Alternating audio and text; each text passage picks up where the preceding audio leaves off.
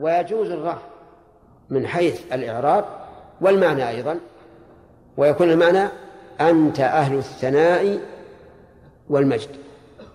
لكن الأول أبلغ مناداة الله عز وجل ووصفه بهذا أبلغ لأن النداء به يتضمن الإقرار به والنداء به والخبر فقط يتضمن إيش؟ الإقرار فقط.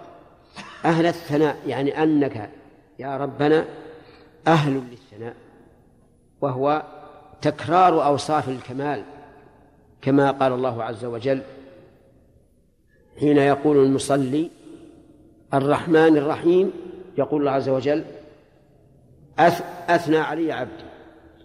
يعني أنك أهل ليكرر الثناء عليك. والمجد العظمة والسلطان. ولذلك تجدون في سورة البروج تجدون فيها ما يدل على العظمة من أولها إلى آخرها. أولها الإقسام بالسماوات بالسماء ذات البروج ثم في أثنائها ذو العرش المجيد ثم في آخرها بل هو قرآن مجيد. لأن المقام يقتضي هذا. لأن الله تحدث فيها عن قوم اعتدوا على أوليائه وفتنوا المؤمنين والمؤمنات. فصار ذكر العظمة والمجد فيها مناسبا تماما. إذا نعود إلى الحديث. المجد يعني العظمة والسلطان. ولا أحد أعظم من الله ولا أحد أكمل من سلطان الله عز وجل. أحق ما قال العبد. أحق بالرفع. خبر لمبتدئ محذوف والتقدير ذلك أحق ما قال العبد. يعني أن الثناء على الله عز وجل وتمجيده وتعظيمه أحق ما قال العبد. يعني أصدق وأوفق وأطبق وأشد مطابقة للحال. أحق ما قال العبد. لو أنك أثنيت على واحد من الدنيا قد يكون هذا حق وقد يكون باطلا. لكن إذا أثنيت على الله فإيه فهو أحق أحق ما قال العبد. وكلنا لك عبد. كلنا يعني الخلق والبشر. كلنا عباد لله عز وجل. بالعبودية الشاملة وهي عبودية القدر. وذلك أن العبودية تنقسم إلى قسمين عبودية شرعية وعبودية قدرية كونية. فقول الله عز وجل عن نوح إنه كان عبدا شكورا. وقوله عن نبيه محمد صلى الله عليه وعلى آله وسلم تبارك الذي نزل الفرقان على عبده. أي العبودات؟ العبودية الشرعية. وقوله عز وجل ثم نعم. وقوله وعباد الرحمن الذين يمشون على الأرض هون هذه عبودية الشرعية. وقوله عز وجل إن كل من في السماوات والأرض إلا آتي الرحمن عبدا. هذه العبادة القدرية كونية. فقول كلنا لك عبد هذا يشمل هذا. اللهم لا مانع لما أعطيت ولا معطي لما منعت ولا ينفع ذا الجد منك الجد. اللهم يعني يا الله لا مانع لما أعطيت. هل المعنى لا مانع لما أعطيت بالفعل أو لما قدرت أن تعطيه؟ الثاني. يعني لا أحد يمنع ما قدرت أن أن أن تعطيه. مهما بلغت الأمة من قوة فلن تستطيع أن تمنع ما قضى الله أن أن يعطى. منين؟ من العلم؟ وغيره. بس من العلم؟ من العلم والمال والصحة والبنين والجاه. كل شيء قدر الله أن يعطيه لا أحد يستطيع أن يمنعه. طيب فإن قال قائل نجد بعض الناس يمنع فضل الله.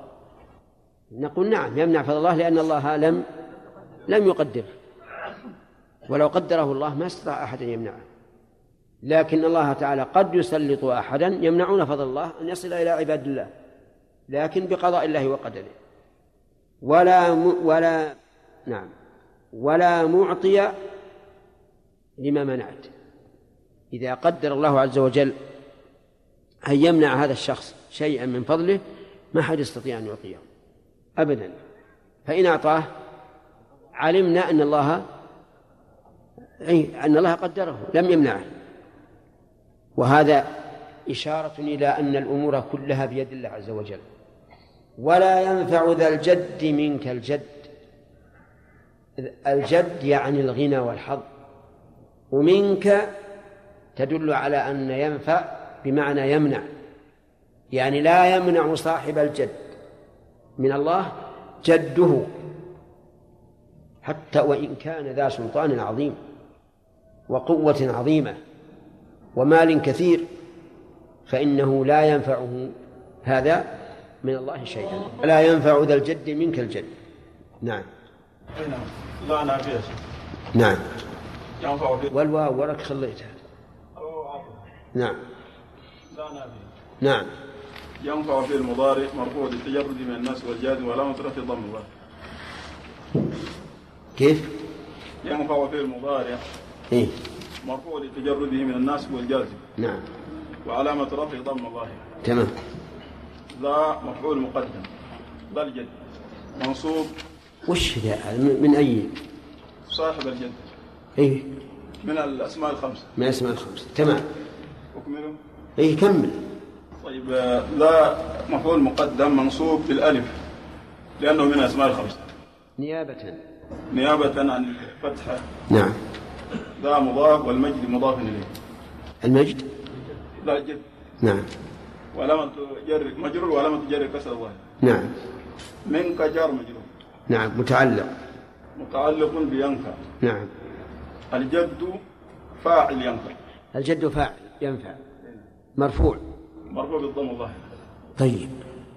هل يجوز أن يتقدم المفعول على الفاعل؟ أي نعم. يجوز؟ أي نعم. جيب لي مثال من القرآن. تقديم مفعول على الفاعل ها؟ مثال تقديم مفعول على الفاعل أي نعم. وإذ ابتلى. وإذ ابتلى إبراهيم ربه. إبراهيم ربه. هنا تقدم المفعول على على الفاعل. تمام.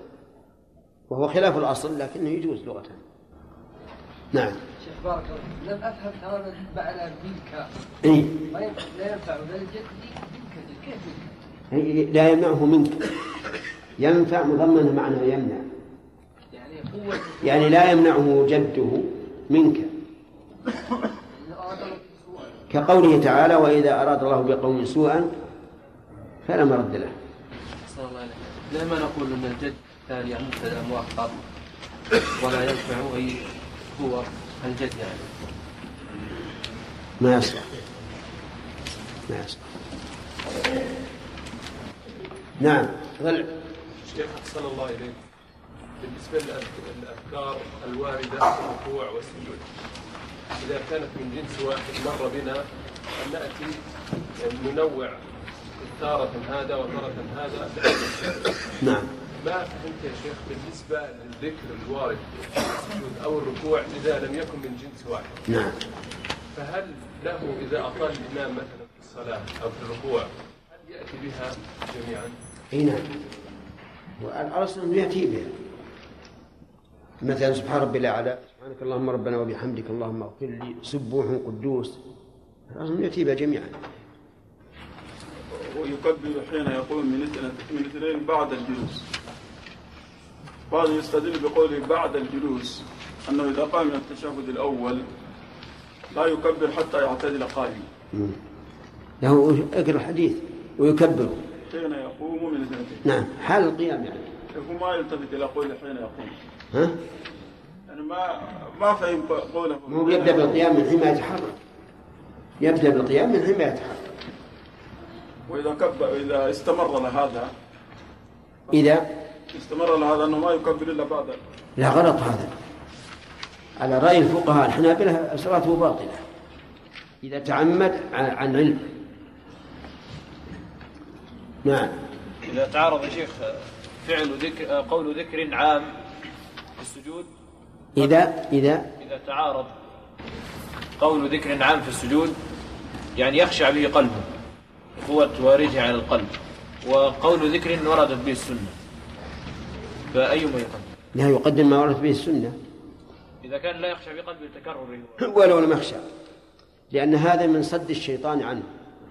يلقي في قلب الإنسان الخشوع في أمر غير مشروع لي- ليوقعه فيه. مثل ما يقول بعض الناس إنه إذا غمض عينيه في الصلاة أخشع له. هذا غلط. إلا إذا كان هناك سبب بأن يكون إذا فتح وجد أشياء تلهيه فنعم يغمض. طب إذا كان مشروع في غير السجود وردت به السنة لكن في غير السجود؟ أبدا. فلا يقدم. آه، نعم. أذكار السجود مقد... الوارد مقدم جزاك الله خير يا شيخ. جاء قوله صلى الله عليه وعلى آله وسلم وكلنا لك عبدا في مقابله أحق ما قال العبد. نعم. كيف وجه ذلك؟ نعم. آه، وجه ذلك أن إن الله عز وجل هو الرب. هو الرب. وهو المستحق للثناء. وما سواه فهم عبيد له يجب أن يثنوا عليه. هذا وجه المناسبة. بسم الله الرحمن الرحيم. الحمد لله رب العالمين وصلى الله وسلم على نبينا محمد وعلى آله وأصحابه ومن تبعهم بإحسان إلى يوم الدين. سبق الحديث الذي سمعتموه وسبق بيان فوائده. لا؟ طيب. من فوائد هذا الحديث أنه ينبغي بعد الرفع من الركوع أن يقول هذا الذكر. اللهم ربنا لك الحمد إلى آخره. وربنا لك الحمد قدم فيها الخبر على المبتدأ لإفادة الحصر والاختصاص. وقرنت الحمد بأل الدالة على الاستغراق يعني كل الحمد. وسبق معنى ملء السماء والأرض وأن الصحيح أن معناه أن جميع ما في السماوات والأرض حامد لله عز وجل متضمن لحمد الله هذا شرح يا جماعة. ها, ها فوائد. طيب. إذا من فوائد من فوائد هذا الحديث استحباب هذا الذكر بعد الرفع من الركوع. ومن فوائده أن الحمد المطلق لا يستحقه إلا الله إلا الله عز وجل. وأن حمد الناس على ما يفعلون من الخير حمد مقيد ليس على سبيل الإطلاق. أولا لنقص هؤلاء الذين يجودون بالخير عن الكمال. وثانيا أنهم لا يجودون لا يجودون بكل خير.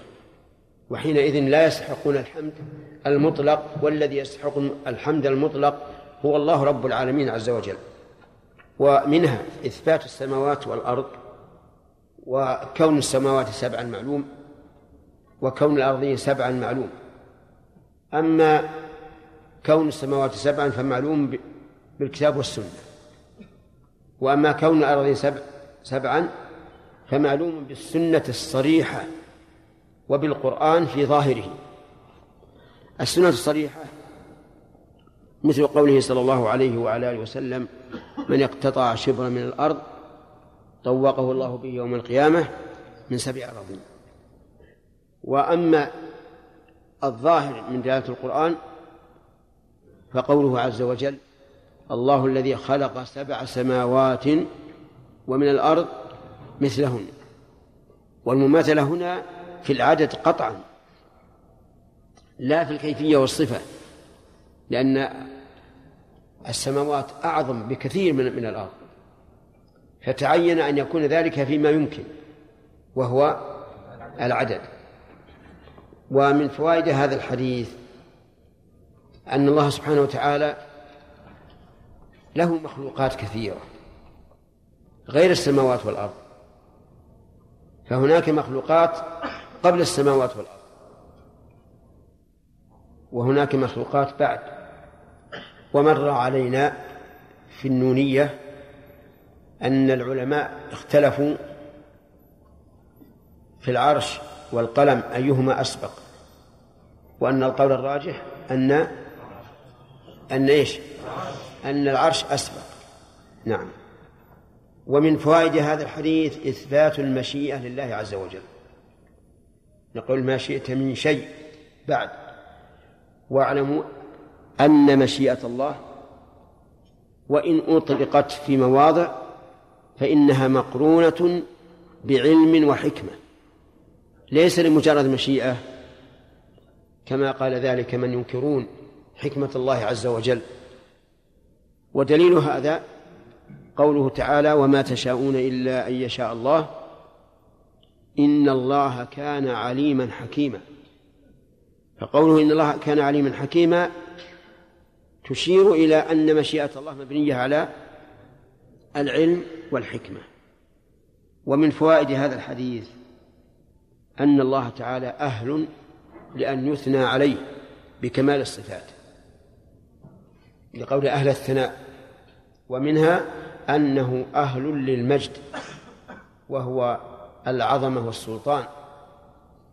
ومن فوائد الحديث أيضا أن مثل هذا الثناء على الله عز وجل أحق ما قال العبد يعني أثبته وأولاه بالصواب. لأن ما يقوله العبد ينقسم إلى أقسام منها ما هو إثم وزور ومنها ما هو لغو وباطل ومنها ومنها ما هو قربة.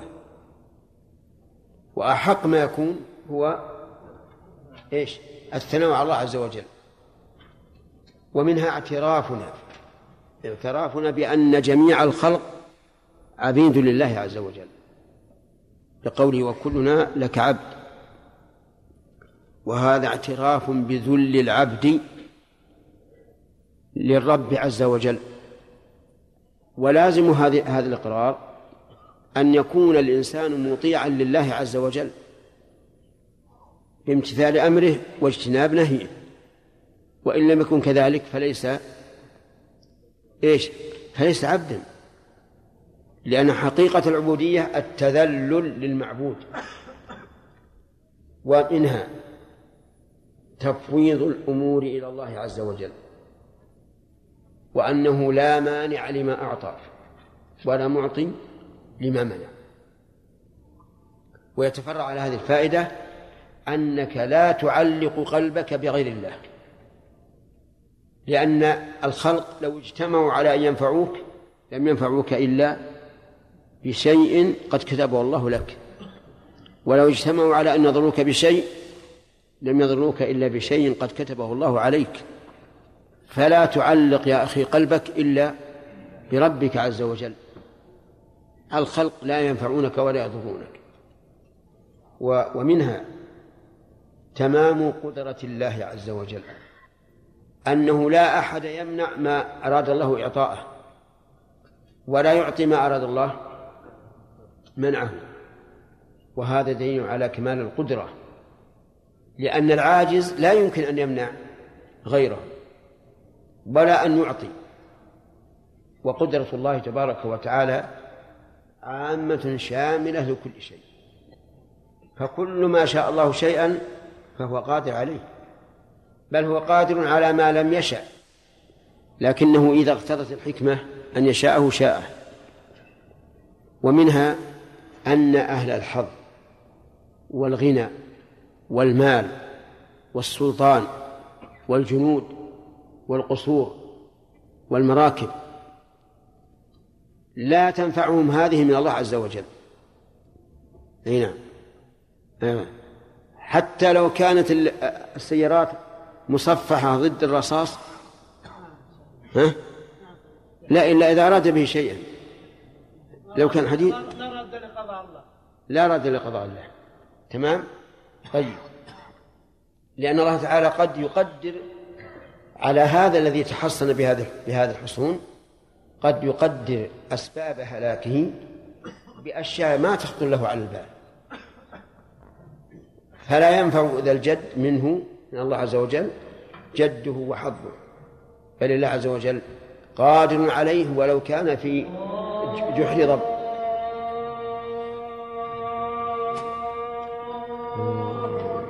الله أكبر. ارفع يدك نعم. قوله اللهم ربنا لك الحمد ملء السماوات والأرض. نعم. قوله ملء السماوات والأرض منصوب على على المصدريه يا شيخ. أو, أو, أو على الحال. يعني حال كونه ماليا بارك الله فيك. هل يجوز قول الإنسان آه، إن الناس يفعلون ما شاء الله وما لم يشأ؟ هذا يقوله القدرية. القدرية يقولون أن الناس يفعلون ما شاءوا سواء شاء الله أم, لم يشاءه ولا يجوز أن يقول الإنسان هذا القول واحد كلمناه بهذا الكلام قال أنا أردت المحبة. أن الناس يفعلون ما أحب الله وما لم يحب. ما يصح المشيئة ما تطلق من محل بمعنى المحبة. اللي يطلق بمعنى المحبة الإرادة. ومع ذلك فالمتبادر من كلمة الإرادة عند المخاطبين أنها الإرادة الكونية التي بمعنى المشيئة. ثم هذا الكلام فيه سوء آدم مع الله عز وجل ودفعه هذا مجرد جدال ومراء. والواجب على المؤمن أن لا يماري فيما حصل منه من خطأ أن ينقاد للحق لأنه يخشى على الإنسان إذا رد الحق بالمجادلة أن يكون ممن قال الله فيهم ونقلب أفئدتهم وأبصارهم كما لم يؤمنوا به أول مرة ونذرهم في طغيانهم يعمهون. كن مع الحق سواء كان موافقا لما تقول أو مخالفا. ومرن نفسك على هذا وأهن نفسك للحق. عودها فإذا أهنتها مرة أو مرتين انقادت تماما واستبشرت بالرجوع إلى الحق. ولا ينصرن ولا ينصرن الله من ينصره. لا من ينتصر لنفسه. فالواجب على المؤمن ولا سيما طلاب العلم أن ينقادوا للحق ولا يجادل مجادلة مستكرهة وتأويلات مستكرهة من أجل أن يتم قولهم هم طالبون للحق مريدون للحق داعون للحق ما هو لأنفسهم. والغالب أن من دعا لنفسه أعاذنا الله وإياكم من هذا الغالب أن الله لا يجعل في علمه بركة. وأن من أراد الحق جعل الله في علمه بركة حتى لو كان يتكلم بكلام لا يتكلم به إلا أدنى, أدنى, أدنى طلبة العلم. يعني مثل نجد أناسا عندهم حسن النية فيما نعلم حسن القصد يتكلمون بكلام سهل يعني يأتي به أدنى طالب علم. ومع ذلك يكون له تأثير بليغ. لماذا؟ لأنهم يريدون الحق. وبيان وبيان الحق. وهذه مسألة قل من يتفطن لها لأن النفوس تحب الانتصار. فعود نفسك أن تهينها للحق. ومن تواضع لله رفعه الله عز وجل. نعم. هذا سليم. يلا. حتى بعد الليلة مقبلة عندك شغل الظاهر. أي نعم. الله يعافيك. والله. آمين يا شيخ ما جرى لما الإنسان فكر فيما جرى على الرسول صلى الله صلى الله عليه وسلم؟ نعم. يعلم ما مثل ما ما ذكرت ما ذكرنا ما إنه لا مانع لمن اعطى لا معطي لمن نعم. لأن قصه إبراهيم في النار وقصة يوسف في السجن. في البير وقصه وقصة محمد صلى الله عليه وسلم يوم يوم جوها الناس بيذبحون على- الناس بيذبحون وهو نايم هذا واقع الشيء واقع. لكن إحنا كيف نأخذ يقين يا شيخ من قلوبنا حتى نعرف؟ يا أخي أخذ اتل قول الله عز وجل واصبروا إن الله مع الصابرين. واتلوا قول لقمان لابنه يا بني أقم الصلاة وأمر بالمعروف وانهى عن المنكر واصبر على ما أصابك إن ذلك من عزم الأمور والحمد لله إن حصل للإنسان ما أراد فهذا المطلوب. وهو الذي تقر به عينه وإن لم يحصل فقد أدى ما عليه. حتى لو قتل أنه سلط عليه من يقتله فقد قتل شهيدا. لأن الذي قتله ما قتله لأن بينه وبينه مخاصمة مالية لكن كراهة لما يدعو إليه. فيكون مقتولا في سبيل الله. بارك الله فيك. مانع لما أعطى ولا معطي لما منع. فهل هذا في الأمور الدينية أو الدنيوية أو فيهما جميعا؟ قل يا فيهما جميعا. مثاله مثل رجل أراد الله أن يغنيه بمال كثير. هل يمكن لأي أحد من الحساد أن يمنع هذا؟ طيب. هذا هذا في أمور الدنيا. في أمور الآخرة إبراهيم؟ لو أراد أحد أن يشرع شرعا لم يشرعه الله عز وجل لا يملك هذا. فمثلا لو أراد أن يضيف على أصناف الزكاة أحد ما استطاع هذا. لا نعم. كما من الله عز وجل عليه بعلم فإنه سوف يحصله ولن نمنعه من هذا العلم أحد. ولو لم يرد لو لم يرد الله أن يحصل العلم لما حصله ولو اتخذ أسباب طيب. هذا صحيح. ما الإنسان أراد الله عليه أن يمن أراد الله أن يمن عليه بعلم شرعي ما أحد يملك. أن يمنعه ولا أن يمنع آثاره كما لو أراد أن يتتبع عورة هذا العالم ويبديها للناس وأراد الله عز وجل أن ينشر فضيلته ما استطاع هذا الرجل أن يخفي فضيلة الله عليه. وهذا يؤدي إلى أن الإنسان يتوكل على الله عز وجل ويصلح ما بينه وبين ربه وحينئذ لا يضره أحد من الناس. ما معنى قوله لا ينفع ذا الجد منك الجد يا يحيى؟ معنى ذلك أن الذين مثلا في الحياة الدنيا ذوي الجد وذوي الحظ في الحياة الدنيا هذا مثلا يعني يكون لهم جاه عظيم والمال كثير. هذا لا ينفعهم عند الله عز وجل. تمام. يعني إنسان مثلا له حظ في الدنيا ونصيب كبير من مال وجاه وولد وغير ذلك فإن هذا الجد لا ينفعه من الله عز وجل إذا أراد الله به سوءا. نرجع الآن إلى الدرس جديد وعن ابن عباس رضي الله عنهما قال قال رسول الله صلى الله عليه وعلى آله وسلم أمرت أن أسجد على سبعة أرض أولا يجب أن نعلم أن ابن عباس رضي الله عنهما من المكثرين من الرواية عن رسول الله صلى الله عليه وعلى آله وسلم مع أنه كان صغيرا. فهل مثل هؤلاء نحمل كل ما ورد من عن كل نحمل كل ما ورد عنهم عن النبي صلى الله عليه وسلم على الاتصال؟ الجواب لا. لأن في أشياء رووها كانت قبل أن تولد أن يولدوا.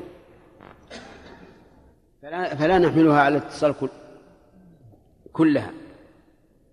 ولكن من توفيق الله عز وجل أن العلماء قالوا إن مرسل الصحابي حجة. يعني كانوا غير منقطع. فمثل ابن عباس إذا روى حديثا عن النبي صلى الله عليه وسلم كان وقوعه قبل أن يولد ابن عباس. فإن نحمله على إيش؟ على الاتصال. لا نقول إن هذا مرسل بل نحمله على الاتصال لأن الصحابي لا يمكن أن يروي عن أحد إلا وقد تأكد أنه أي استند قد بلغ النبي صلى الله عليه وعلى آله وسلم. ولهذا قال العلماء مرسل الصحابي يحمل على الاتصال. فإذا رأينا أحاديث كثيرة عن ابن عباس أو أحاديث كثيرة عن أبي هريرة مع أنه قد تأخر إسلامه فإننا نقول أما ما كان قد نعم فإن نقول أحاديث هذه على ثلاثة أقسام. القسم الأول ما علمنا أنه أدركه. فهنا في إشكال ولا ما في إشكال؟ ما في إشكال. الثاني ما علمنا أنه لم يدرك فهذا وإن كنا نعلم أنه لم يأخذه من النبي صلى الله عليه وعلى آله وسلم مباشرة إلا أننا نعلم أنه لن يأخذه إلا عن صحابي يثق به. الثالث ما جهلنا فيحمل على الاتصال. هذا هو الأصل. قال عن النبي صلى الله قال قال رسول الله صلى الله عليه وسلم أمرت أن أسجد على سبعة أعظم أمرت. الآمر هنا معلوم. ولذلك لم يسمى لأنه معلوم. وهذا كقوله تعالى خلق الإنسان ضعيفا. الخالق معلوم ولا غير معلوم؟ من؟ الله عز وجل.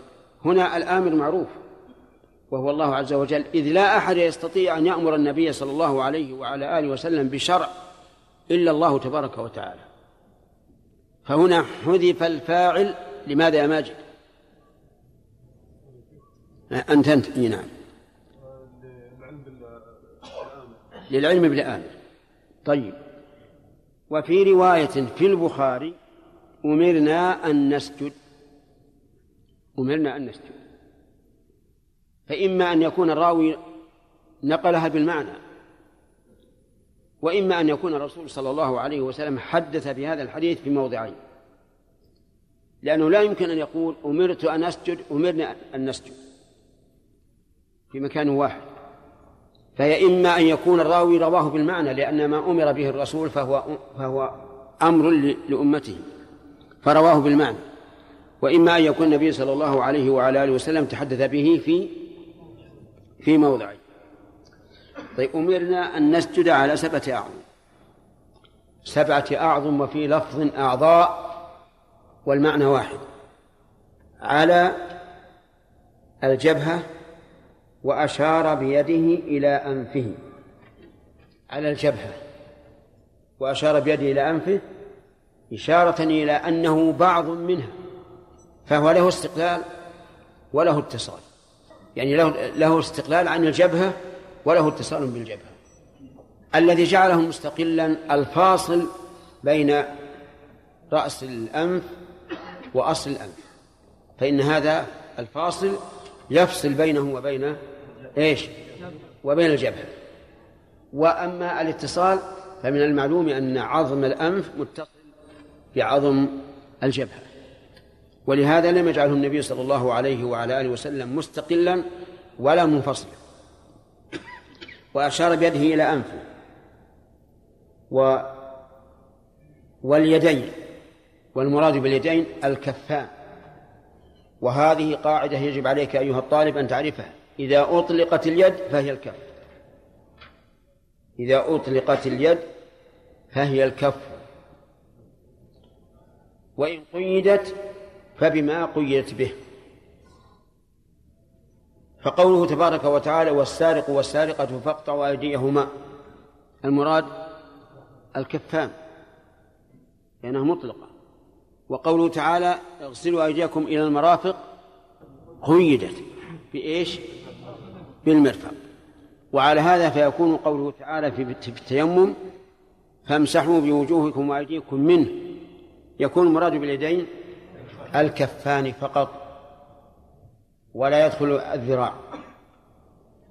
لأن اليد إذا أطلقت يا عبد الحفيظ يعنى بها الكف. نعم. واليدين والركبتين. الركبتان معروفان معروفتان. وهما مفصل ما بين الساق والفخذ. وأطراف القدمين أطراف القدمين هي الأصابع. في هذا الحديث فوائد منها وجوب السجود على هذه الأعضاء السبعة. لأن الأصل في الأمر الوجوب. ولأنه لا يتحقق كمال السجود إلا بذلك. ومنها أن النبي صلى الله عليه وعلى آله وسلم عبد يتوجه إليه الأمر. عبد يتوجه إليه الأمر. أمره سيده سبحانه وتعالى أن أن يسجد على سبعة أعظم وحينئذ ننتزع خصائص الربوبية من حق الرسول صلى الله عليه وعلى آله وسلم. بل هو الذي انتزعها صلى الله عليه وعلى آله وسلم. خصائص الربوبية لا تكون إلا لله عز وجل. مهما بلغ العبد من الكمال فإنه لن يستحق شيئا من خصائص الربوبية. ومنها أن هذه هذه الأعضاء تسمى أعظما لأنها عظام. اليد الجبهة الركبتان أطراف القدمين. ومنها أنه لا لا, لا تجزئ الجبهة على عن الأنف ولا الأنف عن الجبهة. لأن النبي صلى الله عليه وعلى آله وسلم لما ذكر الجبهة أشار إلى الأنف. فلو وضع الإنسان أنفه على الأرض دون الجبهة لم يتم السجود. ولو كان بالعكس وضع الجبهة دون الأنف لم يتم السجود. وعلى هذا يلفت نظر أولئك الذين يلبسون العقال ويكبونه يلفت نظرهم إلى أن لا يرفع العقال جباههم عن الأرض. لأن بعض الناس يكب العقال يعني ينزله على الجبهة فترتفع الجبهة. طيب وهل إذا كان على الإنسان إذا كان على الإنسان سير لفه على الجبهة لمرض أو نحوه هل يجزئ السجود عليه؟ الجواب نعم. كما يجزئ السجود في الخفين مع أن أطراف الأصابع كمل لا تمس الأرض. ومن فوائد هذا هذا الحديث وجوب السجود على الركبتين جميعا. فلو رفع إحداهما لم يتم السجود. وفيه أيضا وجوب السجود على أطراف القدمين وهي الأصابع. وظاهر الحديث لا فرق بين أن تكون أصابع موجهة إلى القبلة كما هو الأفضل أو سجد على ظهور الأصابع فإنه يدخل في قوله أطراف القدمين. طيب وهنا مباحث. المبحث الأول لو أن الإنسان عجز عن عجز عن السجود على الجبهة والأنف لجراح فيهما. فهل يسجد على بقية الأعضاء أو لا يسجد؟ ننظر إلى قوله تعالى فاتقوا الله ما استطعتم. فإذا طبقنا هذه الآية على هذه المسألة قلنا يجب السجود على بقية الأعضاء.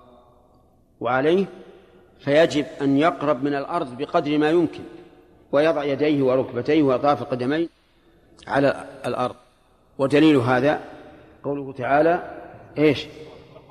فاتقوا الله ما استطعتم وهذه استطاعة وقال عز وجل لا يكلف الله نفسا إلا وسعها وهذا وسعه وقال تعالى والذين آمنوا وعملوا الصالحات لا نكلف نفسا إلا وسعها.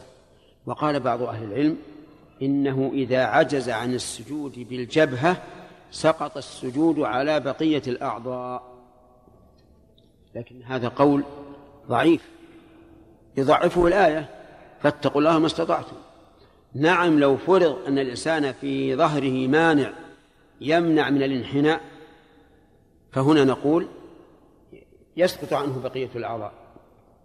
يعني لا نقول مثلا لرجل لا يستطيع أن ينحني نقول ما, ما نقول ضع يديك على الأرض كذا. لأن هذا ليس بساجد. واضح ولا غير واضح؟ أما إذا كان يستطيع أن ينحصر حتى يقرب من الأرض وجب عليه أن يسجد على ما يستطيع من من الأعضاء. في مبحث آخر هل يجزئ بعض العضو عن كله؟ بمعنى أن يضع الإنسان أطراف الأصابع إذا سجد أطراف الأصابع على الأرض كذا. أو لا بد أن يبسط راحته. فالجواب. هل يقال إن هذا سجد على يديه؟ نعم هو سجد لكن ليس على وجه الكمال. فلو وضع أصابعه الخمسة على الأرض مع رفع الراحة أجزع لكن الكمال أن يضع الراحة. طيب مبحث آخر لو سجد على إحدى يديه ورفع الأخرى أيجزي أو لا يجزي؟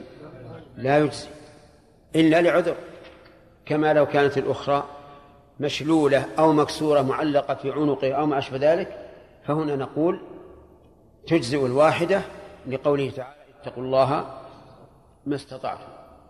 طيب لو أنه سجد ووضع أحد الكفين على الآخر يجزي أو لا يجزي الج... نعم أنا أجيب.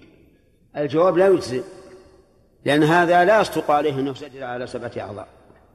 إذ أنه جعل العضو فوق العضو. فلا يجزي. طيب مبحث آخر. لو أنه أصيب بحكة في إحدى رجليه ثم رفع الأخرى وحك بها آه التي أصابتها الحكة ثم عاد عن قرب هل يصح سجوده أو لا يصح؟ الظاهر لي أنه يصح لأن هذه حاجة ولأن الزمن يسير. طيب بعض الناس إذا سجد مبحث أيضا إذا سجد وضع رجله على الرجل الأخرى.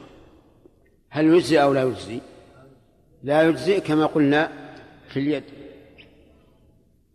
يلتحق بهذه المباحث إذا حال بينه وبين موضع سجوده حائل. فهل يصح سجودها أو لا يصح؟ ذكرنا الآن أنه إذا كان الحائل أحد الأعضاء فإنه لا يصح. وإذا كان خي غير أحد الأعضاء فإن كان متصلا به أي بالساجد كالمشلح والغترة والثوب فلا بأس به لحاجة. ولغير حاجة يكون مكروها. دليل هذا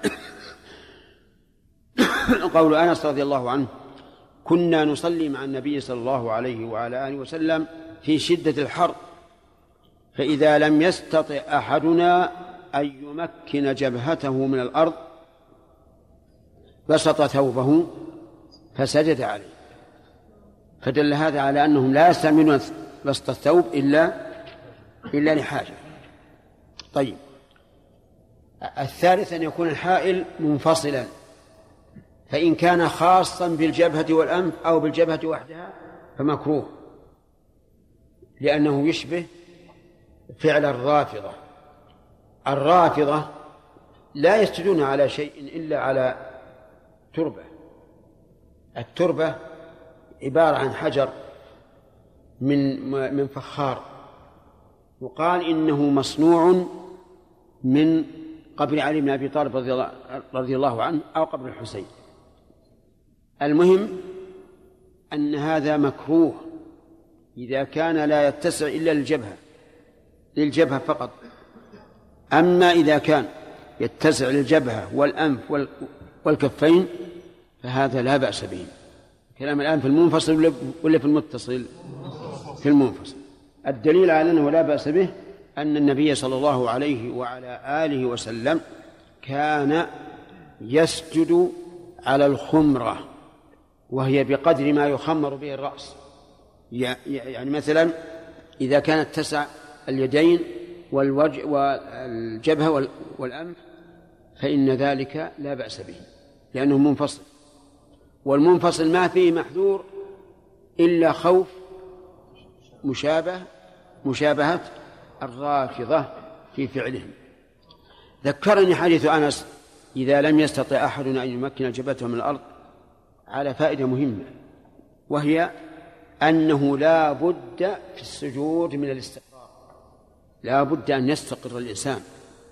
فلو سجد على قطن ومست جبهته وأنفه هذا القطن لكن لم يكبسه فإن ذلك إيش؟ لا يصح. فإن السجود لا يصح السجود لا يصح لأنه لابد أن يمكن. وبهذا نعرف أن الأولى في المساجد أن لا يجعل تحت الفراش اسفنج لأنه ربما يكون بعض المصلين يكتفي بمس الجبهة الفراش فلا يكبسه. ثم إن كوننا نصل إلى التر... نصل إلى هذا النوع من الترف أمر لا يستسيغه الإنسان. يعني حتى في العبادات نجعلها كفرش النوم. هذا شيء تش... تشمئز منه النفس. لكن بعض الناس ابتلي بهذا نسأل الله أن يهديهم. طيب أيضا هل يصح السجود على أرجوحة؟ على أرجوحة. أتدري يا يحيى ما الأرجوحة؟ لا تدري؟ أتدري يا عبد الله؟ فضل. ما تدري عن الأرجوحة من يعرف الأرجوحة نعم. هذا حق لعب الأطفال نفس الميزان. لا لعب الأطفال صغيرة ما ما يشد عليها. لكن هي الصورة كما قال الأخ. يعني لو كان هناك خشبة عريضة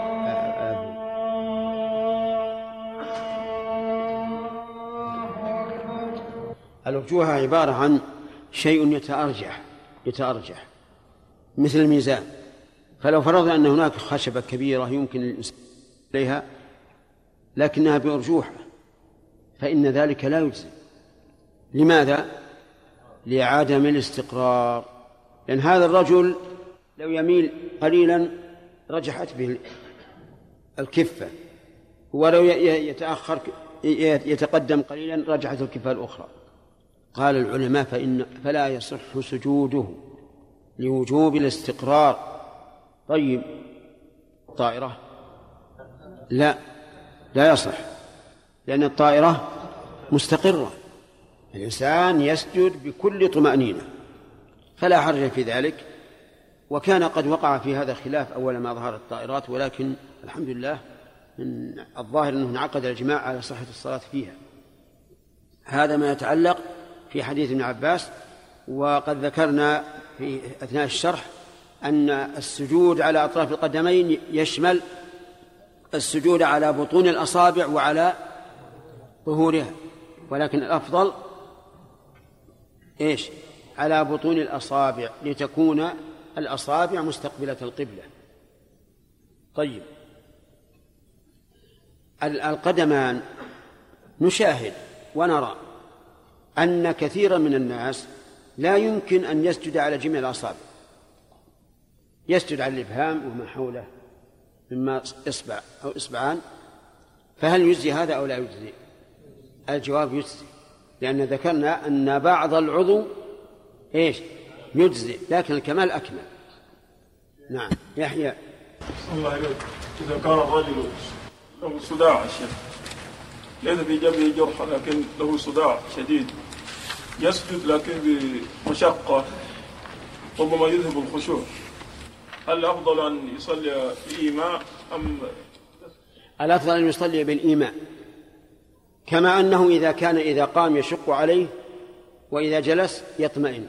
نقول اجلس. نعم.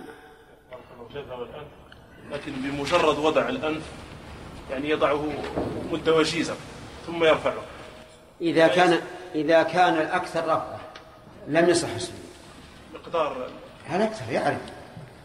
نعم يا سليم. والله عنك شيخ بالنسبة للي ينقل الصلاة يا شيخ بعض الأحيان نشوف في ناس ما يمكن ما يمكن ما الأنف والدفع ما ما ما يصل إلى الأرض. هل هذا يكون سجود يا شيخ؟ لا. هذا ليس بسجود والصلاة ليست بصلاة. كقول النبي صلى الله عليه وعلى آله وسلم للرجل الذي كان لا يطمئن ارجع فأصلي فإنك لم تصلي. يا إخوان الصلاة ما هي حركات. الصلاة خلوة بالرب عز وجل وصلة به. فكيف يليق بك وأنت متصل بالله عز وجل أن أنت أن تؤدي هذه الأفعال كأنك فار من عدو؟ ولهذا لما كانت العبادات عند بعض الناس مجرد طقوس فقط أفعال يفعلها والقلب خال من معانيها صاروا يتلاعبون في الحج ويتلاعبون في الصيام ويتلاعبون في الصلاة. ما يشعر الإنسان أنه يناجي الله سبحانه وتعالى. ولذلك تجد أنه يصلي مجرد أفعال. هل أتيت بالأركان؟ هل أتيت بالواجبات؟ خلاص يكفي. نعم فيصل. شيخنا حفظك الله. بالنسبة للسجود على الطاقية الآن. نعم. مع عدم الحاجة إلى ذلك. نعم. مكروه. نعم. مكروه. بعض الناس يلبس الطاقية على غير على غير الوجه المعروف. نعم. يقول هكذا. ولا بأس أن نضرب المثل بالفعل. ولا لا؟ نعم.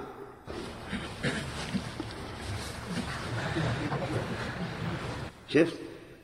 وين راحت الغترة؟ نعم. هكذا. يعني نشاهدهم في الصلاة. أنا أحيانا أقول في نفسي أما أتكلم على هذا الرجل؟ وراءنا يصلون. ألا أتكلم عليه؟ أحيانا أقول لا ما ودي نكسر خاطره قدام الناس. ثم أضمن في نفسي أني سأكلمه ويغيب عني وأنساه. لكن هذه مهمة مهمة المروءة يا جماعة. مهم المروءة تخلي الطاقية إلى الجبهة وتخلي الغترة إلى نصف الطاقية. إيش هذا الكلام؟ نعم. شرافي. شيخ بارك الله فيكم. هل يمكن أن ناخذ ضابطا؟ في القدر المجزي في السجود بأن نقول إذا يعني الناس يرفعون أرجلهم أحيانا ايديهم واحد يبتلش هل يقول على صلاتك أم لا؟ هل نقول الشيخ إذا سجد إذا يعني سجد بالعضو أكثر السجود هذا اللي يظهر أن الواجب على هذه الأعضاء أكثر أكثر السجود ومع ذلك لا لا نقول الأمر واسع افعل ما شئت بل نقول هذا أدنى ما يمكننا أن نقول. وإلا لو قال قائل يجب أن تكون كل الأعضاء في جميع السجود لكان له وجه. نعم. نعم. شيخ أثابكم الله. من سجد على اسفنج لكن الإسفنج ما ما انضغط يعني. أي. يعيد السجود. وإن كان قد صلى يعيد الصلاة. انتهى الوقت. ألفية.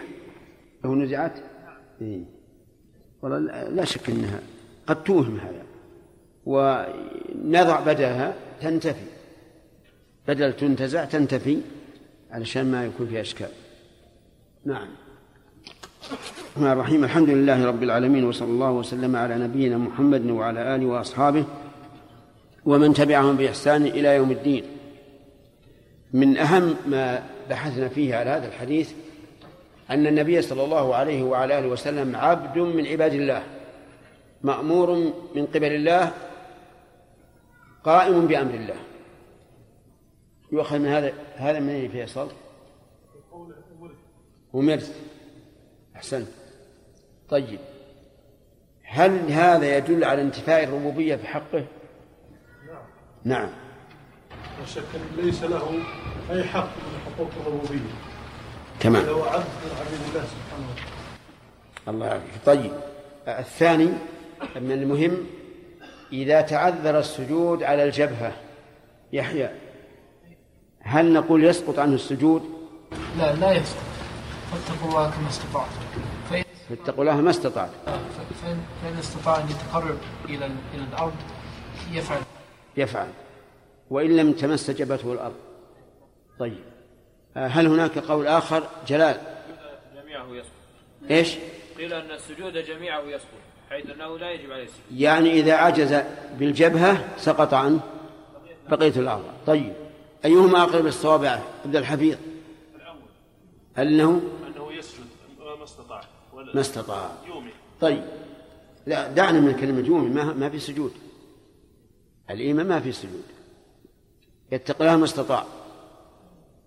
طيب إذا كان لا يستطيع أن أن ينحني إطلاقا يلا صاوي وش وش إحنا قلنا؟ إذا كان لا يستطيع أن ينحني إطلاقا. إذا كان لا يستطيع أن ينحني إطلاقا سقط عنه السجود ولزمه الإيمان. آه، نأخذ درس جديد. قال وعن ابن بحينة يعني عبد الله أن رسول الله صلى الله عليه وعلى آله وسلم كان إذا دخل إذا صلى وسجد فرج بين يديه حتى يبدو يبدو بياض إبطيه كان إذا إذا صلى. يقول العلماء رحمهم الله إن كان إذا صار خبرها فعلا مضارعا فإنها تدل على الدوام ولكن غالبا لا دائما. والدليل على هذا أنها غا... أنها ليست دائما أن النبي صلى الله عليه وعلى آله وسلم روى عنه أصحابه. أنه كان يقرأ في صلاة الجمعة بسبح وال... والغاشية. ونقلوا عنه أنه كان يقرأ في صلاة الجمعة بالجمعة والمنافقين. فلو قلنا إن كان تدل على الاستمرار والدوام لكان في هذا إيش؟ تناقض. ولكنها تدل على الدوام والاستمرار غالبا غالبا. فقول الله عز وجل وكان الله على كل شيء مقتدرا. تدل على إيش؟ الدوام والاستمرار. فالإطلاق بأن كان تفيد الدوام والاستمرار غير صحيح. كان إذا صلى وسجد فرج بين يديه بين يديه الكفين أو بين يديه الذراعين والعضدين. الثاني الثاني هو المقصود. لأنه هو الذي به يبدو بياض الإبط وبياض الإبط داخله لأن داخل الإبط أبيض من بقية البدن حيث إن بقية البدن يتعرض للشمس والهواء فيسود. بخلاف المغابن الداخلية فإنها تبقى بيضاء. في هذا الحديث فوائد منها أنه ينبغي للساجد أن يفرج بين يديه إذا سجد حتى يبدو بياض إبطه وإذا كان الإنسان ليس عليه رداء وإنما عليه قميص فماذا يصنع؟ نقول يفرج بحيث لو لم يكن عليه إلا رداء لبان بياض إبطه وإلا من المعلوم أن القميص لا يمكن أن يبين أن يبين بياض الإبط ويستثنى من هذا أي من التفريج ما إذا كان في جماعة. فإنه إذا كان في جماعة لو فرج لآذى من بجانبه وأشغله عن صلاته فلا يفرج. إذن تكون هذه المسألة في الإمام ومن؟ والمنفرد. أما من كان مع الجماعة فلا يفرج لأن ترك السنة لدفع الأذى أولى من فعل السنة مع الأذى لأن الأذية تتعدى للغير. ولهذا لما خرج النبي صلى الله عليه وعلى آله وسلم وهم يقرؤون في الليل ويجهرون نهاهم. وقال لا يؤذي لا يؤذين بعضكم بعضا في القراءة. ومن ومن فوائد هذا الحديث أن بشرة النبي صلى الله عليه وعلى آله وسلم كانت بيضاء. وهو كذلك فإنه أزهر اللون صلوات الله وسلامه عليه. قال وعن وعن البراء بن عازب رضي الله عنه قال قال رسول الله صلى الله عليه وسلم إذا سجدت فضع كفيك وارفع مرفقيك. رواه مسلم. فبين النبي صلى الله عليه وسلم في هذا كيف يكون وضع اليدين. فقال إذا إذا سجدت فضع كفيك يعني على الأرض. وارفع مرفقيك يعني عن الأرض. وليس فيه التفريج لكن أضف هذا إلى حديث التفريج يكون ارتفاع مع التفريج كما دل على حديث ابن محينا رضي الله عنه. فصار الساجد يضع الكفين ويرفع المرفقين ويفرج بين بين اليدين والجنبين. هذا هو, الأفضل. ولكن لو أنه لم يفعل هل يكفي أو لا يكفي؟ يكفي لأن هذا من باب من باب من باب الأفضلية. وقوله ضع كفيك لم يبين كيف يكون الوضع. هل يضع الكفين مفرجتي الأصابع أو مضمومتي الأصابع؟ الجواب يضعها مضمومة الأصابع.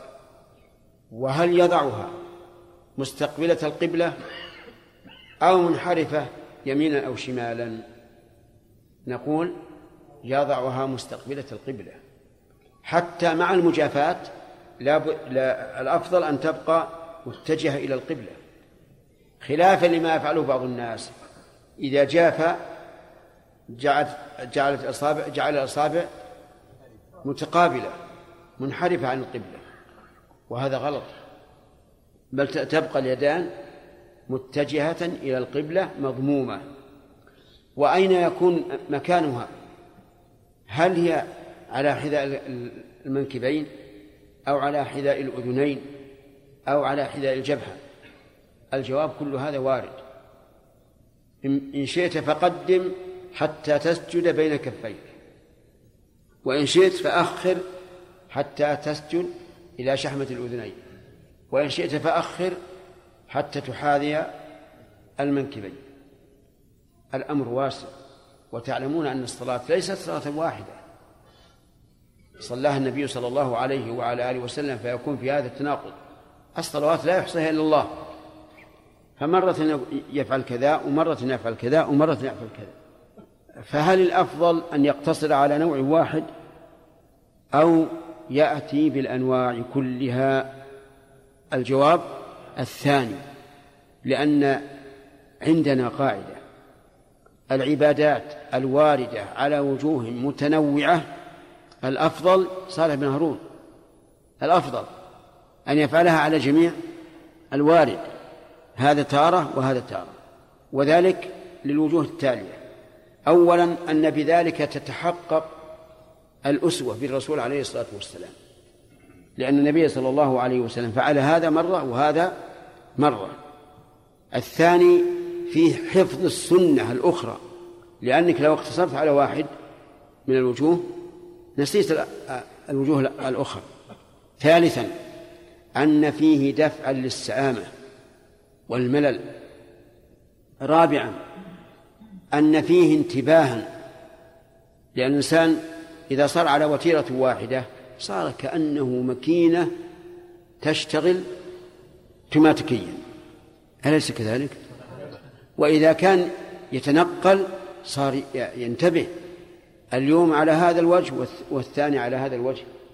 ولذلك إذا اقتصر الإنسان على استفتاح واحد تجده إذا كبر تكبيرة الإحرام على طول شرع في هذا الاستفتاح بدون بدون شعور. لكن لو كان يستفتح في هذا مرة وهذا مرة صار ذلك أشد انتباها.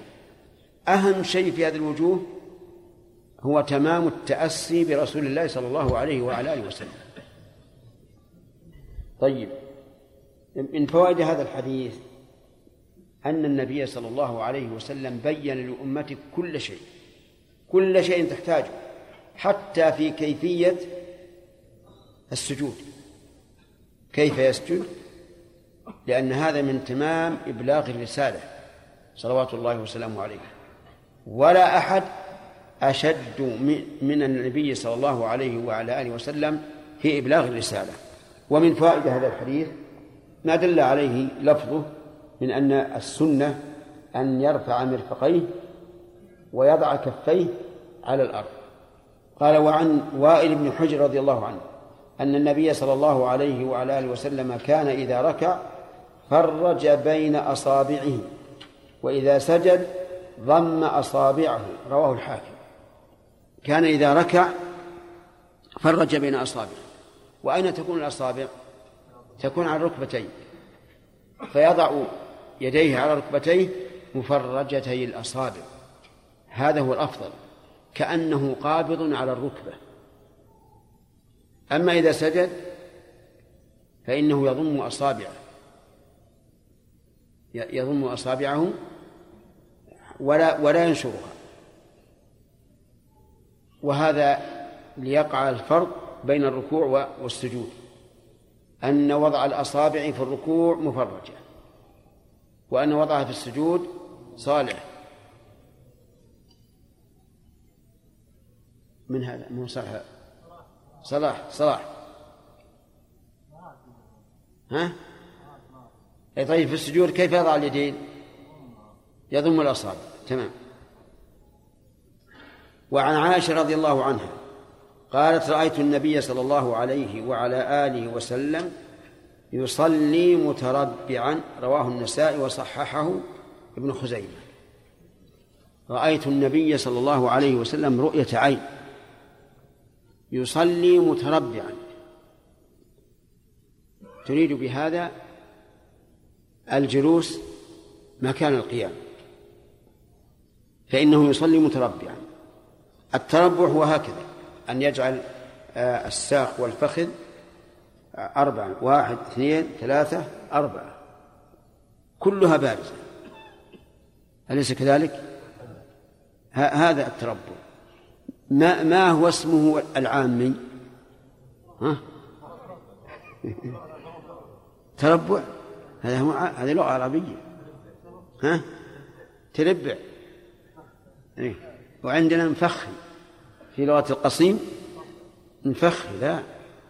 نحن أعلم بلغتنا منك جزاك الله خير. نعم. مفخي يعني آه، التفخات. الله أعلم ما تعرف شبيه بالفخ الذي يصطاد به الطيور أو ما أشبه ذلك.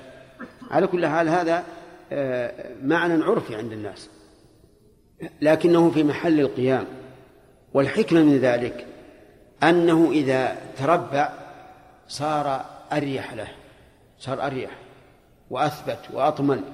حتى أن ابن القيم رحمه الله قال في قول النبي صلى الله عليه وعلى آله وسلم لا أكل متكئا. قال من الاتكاء التربع على الأكل لأن المتربع يعني جالس جلسة جلسة المطمئن. ومن المعلوم أن القيام أطول من من غيره من الأركان. فلذلك كان يصلي متربعا. طيب. هذا في حال إيش؟ في حال القيام. طيب. ومتى يكون الجلوس بمحل القيام؟ يكون في النافلة مطلقا. المتنفل يجوز أن يتنفل قائما أو قاعدا.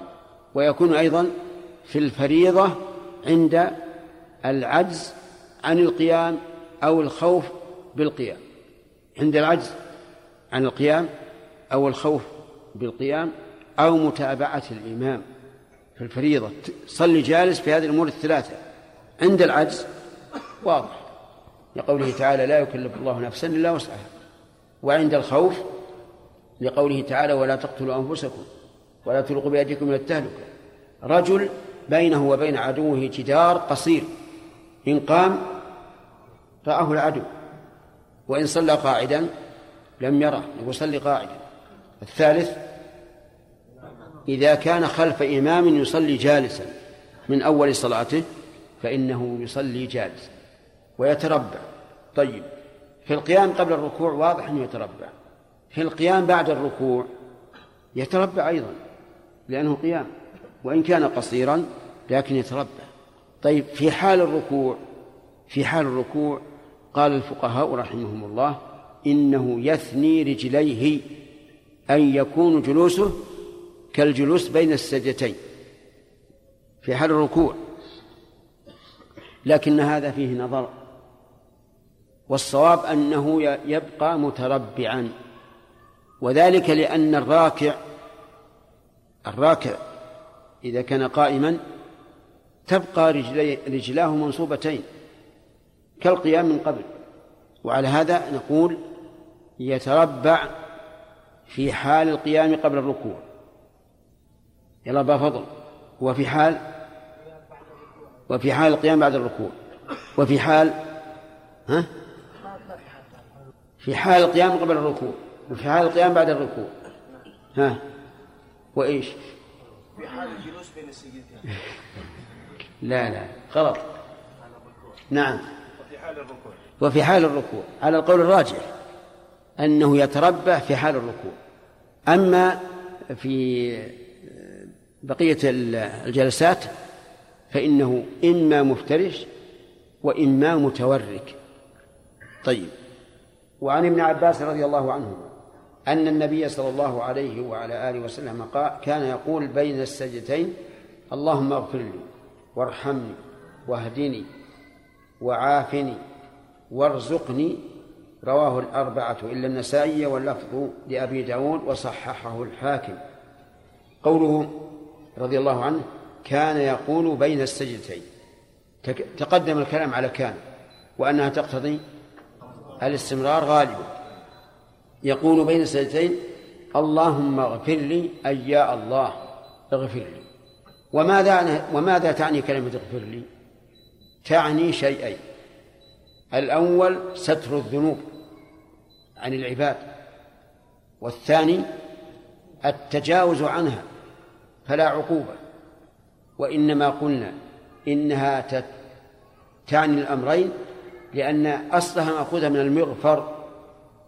المغفر شيء يوضع على الرأس عند القتال ليتقي به المقاتل سهام العدو. فهو جامع بين الستر والوقاية. وقوله وارحمني ارحمني يعني أفض علي من رحمتك. حتى يزول المكروب بالمغفرة ويحصل المطلوب بالرحمة. فإن قال قائل أليس المغفور له مرحوما؟ فالجواب بلى لكن إذا اجتمع افترقا وارحمني و واهدني اهدني. الهدايتين.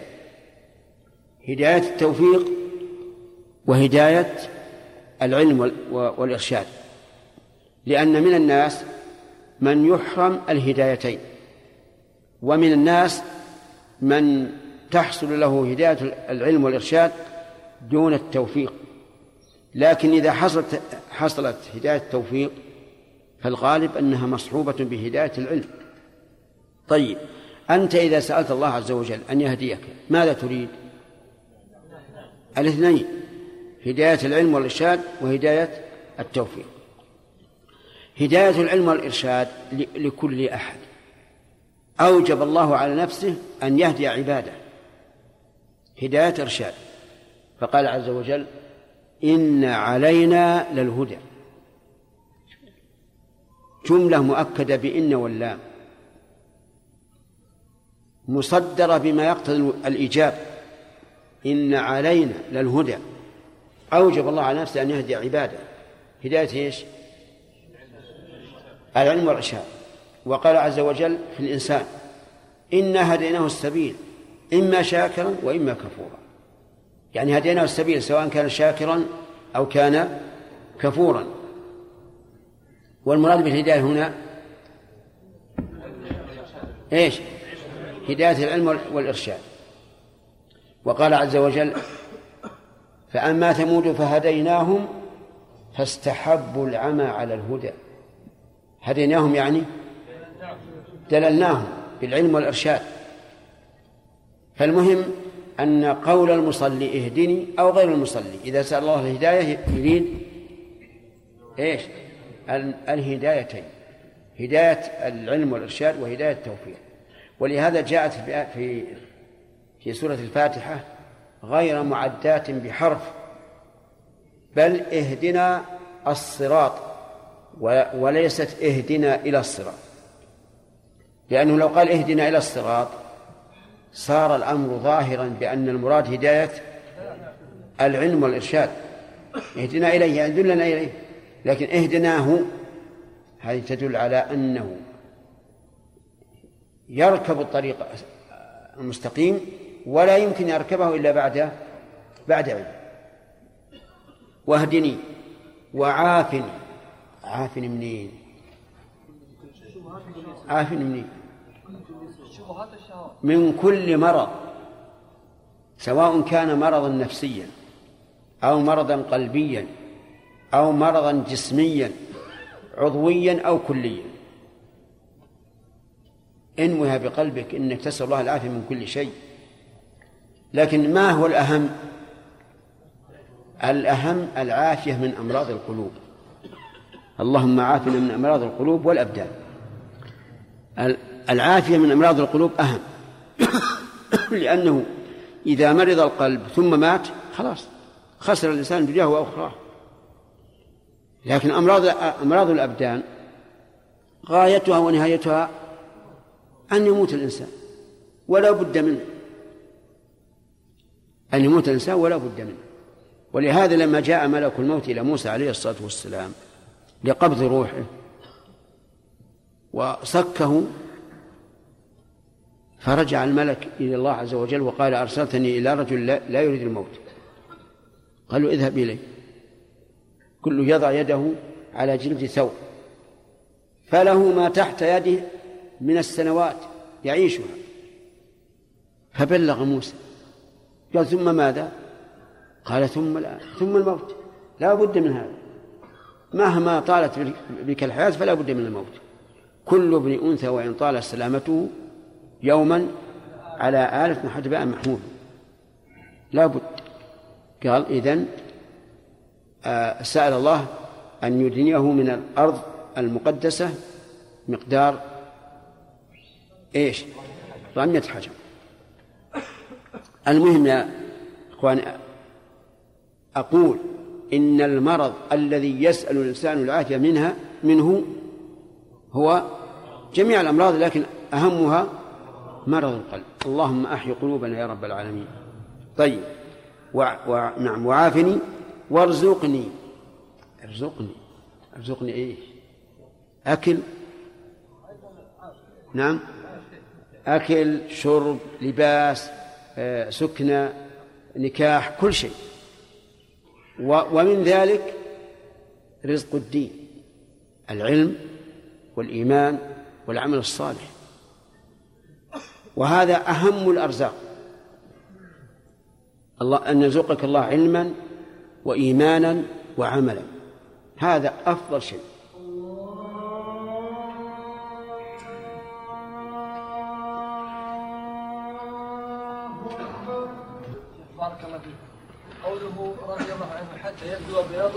نعم. يبدو لمن في أي جهات يبدو؟ يبدو لم- لمن وراءه. هذا يبدو بسهولة. ها؟ يبدو بسهولة. لما على كل حال. من المعلوم أنه ليس المانع حتى يبدو لجميع المصلين. لأنه كم واحد واحد إلى جنبه ووراءه إلى جنبه يعني جنب مثلا حذاء ركبتيه. يعني ما هو بلازم الوراء أن يكون محاذيا له. حتى لو كان فيه ميل. المهم يبدو البياض. يعني شيخ ميزان الرياضيات الحديثه زاوية حادة ولا قائم ولا؟ يعني أنا لا أعرف حادة ولا قائمة أنا أعرف شبر وذراع وأصبع. نعم. ومستقيم ومعوج. شيخ لو إيه، طبق. أي طبق. هكذا؟ أي. هكذا يكفي؟ أي يكفي. لأن يحيى يشوف بياض الطيك لو ما عليك قميص. وكذلك ال- الجزاء. أي نعم. نعم أبي حفيظ بارك الله فيك.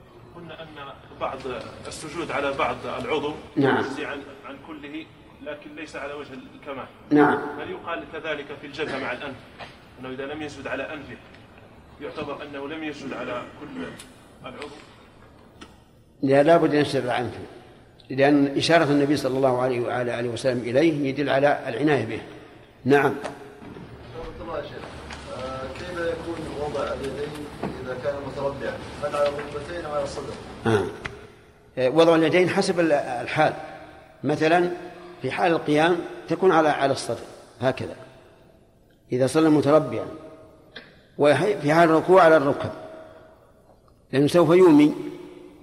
نعم. السجود يومي ولا لا؟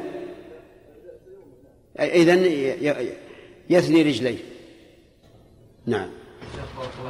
ما ورد من النبي صلى الله عليه وعلى آله وسلم آه، يسجد ويبالغ في مجافاة ال- المرفقين عن ضبعين نعم. آه، هل يعني هذا على الأكمل وأنه يجوز ما يبدو أقل ما يبدو في الضبعين أو أي نعم. ربما نقول إن المجافاة في الواقع ما لها شيء محدود. قد يجافي قليلا فلا يرى البطيء وقد يجافي أكثر فيرى وقد يجافي أكثر ويرفع البطن حتى إن البهيمة تمر به. وما افضله نعم. والله هذه أنواع. نعم. حال الركبتين حال الركبتين حال السجود. هل يفرق بينهما ام الرسول؟ لا. الركبتين في حال السجود على على الطبيعة. لأنه ما ورد إنه يفرج ولا إنه يضم. فيصل. شيخنا حفظك الله. بعض الإخوة إذا في التشهد يضع الرجل على الأخرى فلا يعني يمس الأرض إلا رجل واحدة في التشهد أو في السجود؟ في التشهد. إيه. ما في شيء. لأنه ما ما يجب السجود على على الأعضاء الجلوس على الأعضاء مو مو بلازم. بس ما جاء فيها كراهة هذه الكراهة في, في الايقاع نعم يا وليد ما صحة القول أن الإمام ابتدى بالمأمومين قائما ثم اعتل فجلس فإنهم يتمون خلفه قائما. نعم. وش الإشكال؟ هم قالوا يتم وجوبا ها؟ إيش؟ قالوا يتم يتمون خلفه قائما وجوبا قياما وجوبا. صحيح. الدليل حديث أبي بكر رضي الله عنه. حينما جاء النبي صلى الله عليه وعلى اله وسلم في مرضه فصلى إلى يسار أبي بكر جالسا. وأبو بكر ومن خلفه كانوا قياما. ولذلك ادعى بعض العلماء أن هذا الحديث ناسخ لقوله إذا صلى جالسا فصلوا جلوسا لأنه متأخر. والصواب أنه لا ليس ليس ناسخا لإمكان الجمع. فيقال إن بدأ بهم الصلاة قائما لزمهم التكميل قياما لأنهم شرعوا في الصلاة قائما قياما. نعم يحيى. مع ضابط العجز عن القيام في الفريضة. والنبي يقول يتكئ. هذه مش هذه سؤال جيد. ما هو ضابط العجز؟ هل معناه إنه ما يمكن أبد يقوم كرجل أشل مثلا؟ أو أنه يقوم لكن لمشقة تذهب الخشوع؟ الثاني هو- المقصود. مشقة تذهب الخشوع. نعم. إيش؟ يقول إذا لم يستطع أن يقف قائما يتكي على عصا ولا نعم هو لا بد من هذا. لأنه مثلا إذا قال أنا أستطيع قائما إذا اتكأت على الجدار من وراء أو على عصا. نقول يلزمك. شيخ حسن الله إليك. آه، رجل متعلم لكنه لا يستطيع القيام. متعلم؟ إيه له علم يعني معه علم لكن لا يستطيع القيام. هل يكون إمام لناس لناس يقدرون يستطيعون القيام. سمعتم كلامه؟ وفهمتم سؤاله؟ يقول إذا كان إنسان متعلم ولا أدري لماذا جاءت متعلم. عالم ما أدري لماذا جاءت عالم؟ لماذا جاءت عالم؟ إذا قال قارئ. أقرأ القوم كتاب الله.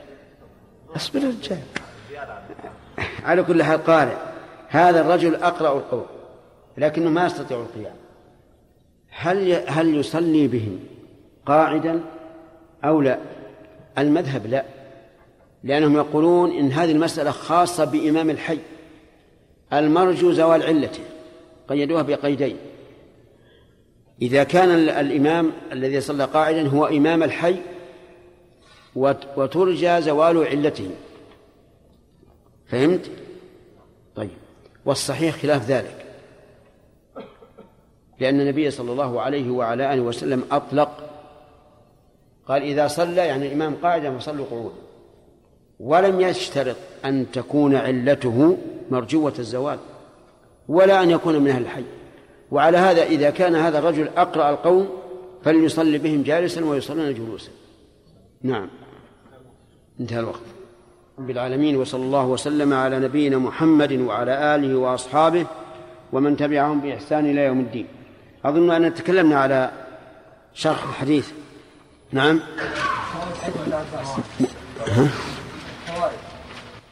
أي حديث ابن عباس؟ اللهم اغفر لي. طيب. من فوائد هذا الحديث أن الجلسة بين السجدتين جلسة دعاء لأن النبي صلى الله عليه وعلى آله وسلم كان يخصها بالدعاء. ومنها أن النبي صلى الله عليه وعلى آله وسلم مفتقر إلى مغفرة الله ورحمته وما ذكر في الحديث. ومنها أنه ليس للنبي صلى الله عليه وعلى آله وسلم من خصائص الربوبية شيء. إذ لو كان له شيء لتصرف لنفسه. ومنها الجمع بين سؤال المغفرة والرحمة. فالمغفرة لفعل المعاصي والرحمة لترك الطاعات. أي أن الإنسان إذا سأل الله المغفرة فالمراد مغفرة الذنوب الواقعة بمخالف بالمعصية. وإذا سأل الرحمة فالمراد أن الله يرحمه أن الله يرحمه بفعل الطاعات. ومنها أيضا آه، حاجة النبي صلى الله عليه وعلى آله وسلم إلى الهداية لقوله واهدني.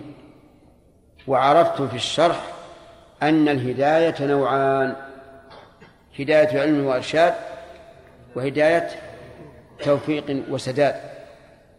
وذكرنا لهذا أمثلة. فمن الأول العلم والإرشاد قوله تعالى إن علينا للهدى. علينا هذه للوجوب للوجوب. والمراد بالهدى البيان والإرشاد. ومنه قوله تعالى أيضا فأما ثمود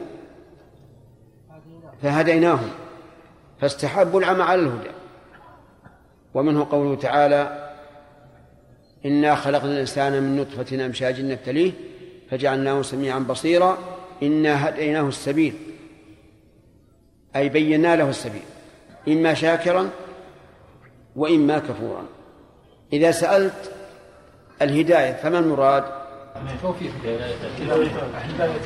الهداية المراد الهدايتان العلم والإرشاد والتوفيق والسداد. ومنها أن النبي صلى الله عليه وسلم محتاج إلى العافية العافية في بدنه والعافية في دعوته وشريعته بقوله وعافني وسبق لنا معنى العافية وأنها عافية الدين وعافية الدنيا ومنها أنه صلى الله عليه وعلى آله وسلم محتاج إلى الرزق لقوله وارزقني ولا وأظن أننا لم نشرحها ارزقني. شرحناها؟ وبين أن وبين أن الرزق عام يشمل نعم.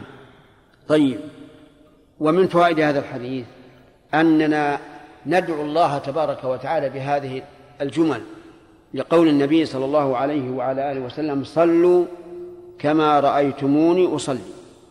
وهذا دليل خاص. الدليل العام لقد كان لكم في رسول الله أسوة حسنة لمن كان يرجو الله واليوم الآخر ومن يتولى فإن الله هو الغني الحميد. ومنها هل يقتصر سؤال هل يقتصر على هذا الدعاء أو يزاد فيه؟ فالجواب لا بأس بالزيادة.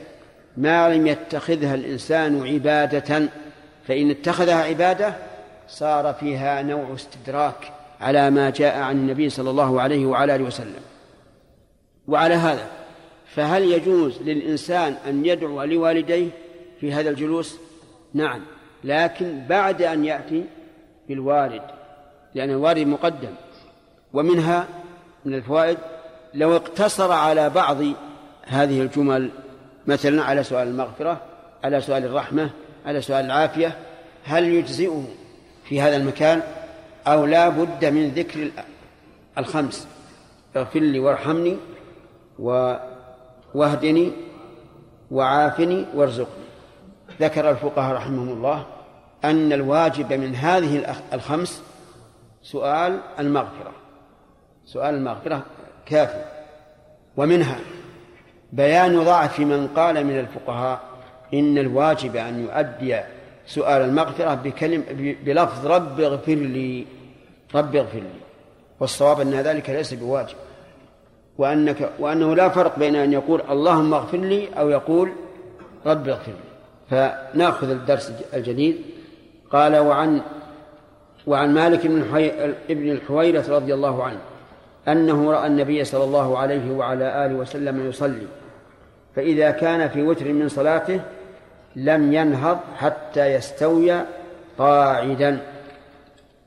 قوله رأى النبي صلى الله عليه وسلم وكانت هذه الرؤيا حين وفد مالك بن حويرث ومن معه إلى المدينة لتلقي العلم من رسول الله صلى الله عليه وعلى آله وسلم والدين.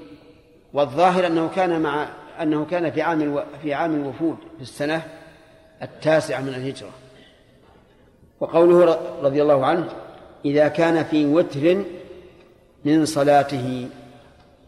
الوتر هو الركعة الأولى أو الركعة الثالثة فيما إذا كانت الصلاة رباعية. وعلى هذا فإذا كانت الصلاة ثنائية يكون وتر إيش؟ الركعة الأولى. وكذلك في الثلاثية. لكن في الرباعية يكون الوتر في موضعين في الركعة الأولى وفي الركعة الثالثة. وقوله لم ينهض يعني للقيام حتى يستوي قاعدا. يستوي يعني يستقر قاعدا. قاعدا حال من فاعل يستوي. ففي هذا الحديث فوائد منها الاقتداء بفعل النبي صلى الله عليه وعلى آله وسلم دون أن يأمر بذلك.